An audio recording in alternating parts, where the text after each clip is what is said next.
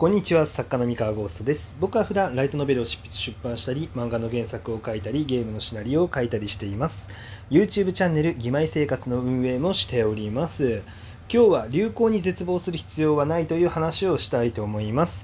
えー、っとですねあの Twitter とかで小説家さんとかをたくさんねあのフォローしてるとあのタイムラインにですねまあ、いろんな作家さんの声だったりとか、まあ、編集部の声だったりとかね。あの、まあ、そういうのがね流れてくることがちょいちょいあったりとかするんですけれども。で、まあ、あとあれだねラノベ読みさんって呼ばれる人たちの、えアカウントとかをフォローしたりとかしてるとですね、まあ、最近のライトノベル市場の特徴だったりとか、えー、なんかナロー系の良し悪しみたいなことの話とかって流れてくると思うんですけれども、まあ、よくですねあの最近ってこんなものばっかりみたいな、なんか流行っていう話って、まあちょっとちょいちょい出るじゃないですか。で、なんか作家は流行に乗るべきなのか乗らないべきなのかみたいな話とか、なんか、あの、その流行自体の善悪みたいな、なんかそういう話って、まあ、結構あると思うんですけれども、まあ、これに関して、なんか僕は結構、まあ、フラットな見方をしているんですけれども、なんか、なんだろうな、えー、っと、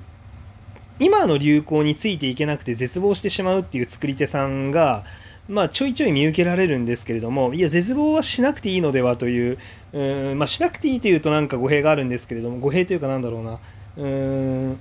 まあ、本人にとってはね、あの重大事だとは思うんですけれども、えー、流行に、なんだろうな、流行を嫌がっている状態が、えー、どういうどういうことなのか、まあ、どういう、なんて言えばいいんだろうな。えっとね、あの、流行って何なのかっていう話をちょっとしてみたいなって思っていて、あの、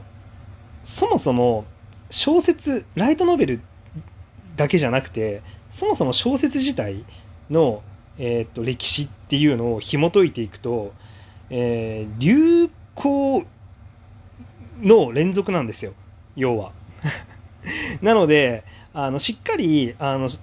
歴史を紐解いていけばどの時代にもあの流行と呼ばれるものは存在してその中からスターと呼ばれる人はたくさん出てきてであの結局次の世代が尊敬している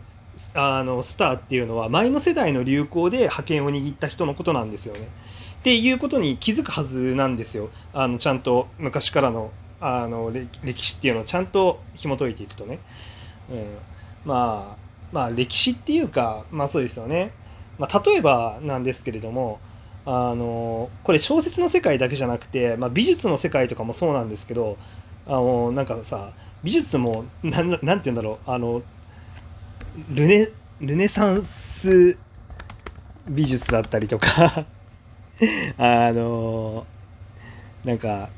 こうルネサンスなんかね美術の歴史ってなんかいろいろあるんですよ。ごめんなさい僕専門じゃないからあの調べないとちょっと出てこなくて。あのもうちょっと申し訳ないんですけどなんか美術の歴史もなんかたくさんあるじゃないですか。えっ、ー、とそうルネサンス期とかえっ、ー、と何でしたっけ？うーんとえー、なんなんだろうななんだっけ？なんとか派とかなんかいろいろあるはずなんですけど。えー、っと、ごめんなさい。そう、ゴシック美術とかロマネスク美術とかね。あの、ロココ美術とかバロックとか、まあ、いろいろあるじゃないですか。で、これも、その時期の流行なんですよね、言ってしまえば。あの、これがいいって言って、やっぱ、あの、流行るっていうのはあって、まあ、これはまあ美術の話なんですけど、あの、小説の世界も同じで、まあ、例えばなんですが、そのミステリー小説が超ブームだった頃とかってやっぱあるわけですよ。あのそうシャーロック・ホームズがさやっぱあの人気だったこともあって探偵小説って、まあ、一定のファン層がいてで我我こそ新しいミステリーをって言ってどんどん新しいミステリー小説の才能が生まれて、まあ、それこそそのファウストって呼ばれる雑誌だったりとかでここが本格ミステリーだって言ってみたりとかでそんなのは本格ミステリーじゃないみたいな声があったりとかって Y の Y のってこうミステリーが盛り上がったりとか SF が流行った時とかもあのねあの早川だったりとかまあなんか海外の SF 小説だったりとか、まあ、SF も Y の Y のってやっぱ流行の時期っていうのがあったあったんですよ。でその中でスターって呼ばれる人とかが、まあ、その界隈からポイポイと出てきて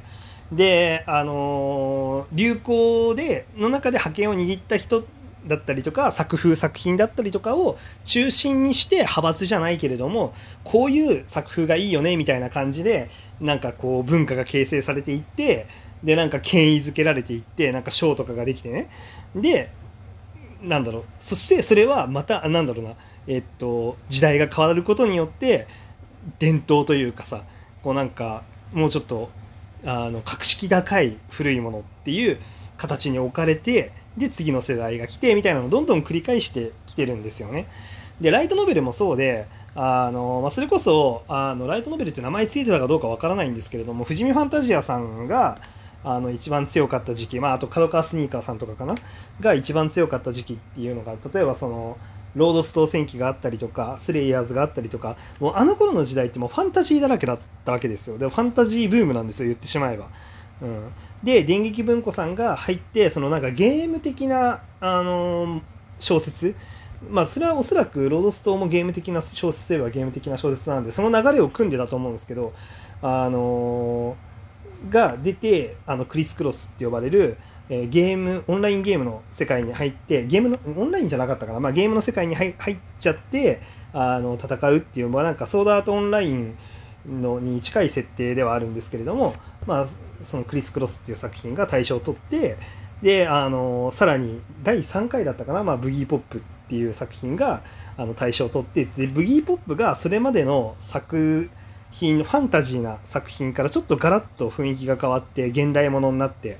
で現代の、えーいわゆる電気って呼ばれてる電気ものあの伝える奇妙な木みたいなものがやっぱ流行った時期があったわけですよ。あの現代舞台で、えーその異能異能を持った人だったりとかが出てきたりとか、まあ、例えば電気物だとあの菊池秀幸先生だったりとか、えーっとそれこそ那須きの子先生とかもそうですよね。あのまあ、彼がプロあの商業に打って出てきたのはもうちょっと後ではあるんですけど、まあ、でも那須きの子先生もそうですしっていう感じで、まあ、結構その電気物が流行になってあのたくさん生まれた時期があったわけですよ。でその中でやっぱり覇権をと握っていたのは、まあ、菊池秀幸先生だったり、えー、那須きの子先生だったり角野浩平先生ブギーポップのね、うん、だったりとかって、まあ、そうやってあったわけなんですよ。でもそれもまた一個の芸術となってあの若い人たちはもっと別の流れに行ってっていうのをやっぱ繰り返してきてるんですよね。であそういう歴史をたどってきての今なので、まあ、小説家になろう的なファンタジーがあのすごい流行していますっていう状態をそんなに絶望する必要はないかなと思ってきて思っていてですねで毎回必ずそのなんかその流行の中での覇権を握ったあの人を中心に、えー文化は形成されるんだけどその文化に馴染まない人があの新しいものをどうせ作るんですねどこかで。で新しいものを作ってそれが時代が受け入れられるものだった場合それが次の覇権になる覇権というか、まあ、次の流行となり次の覇権になるっていう形なんですよ。なのであのなんだろうな。も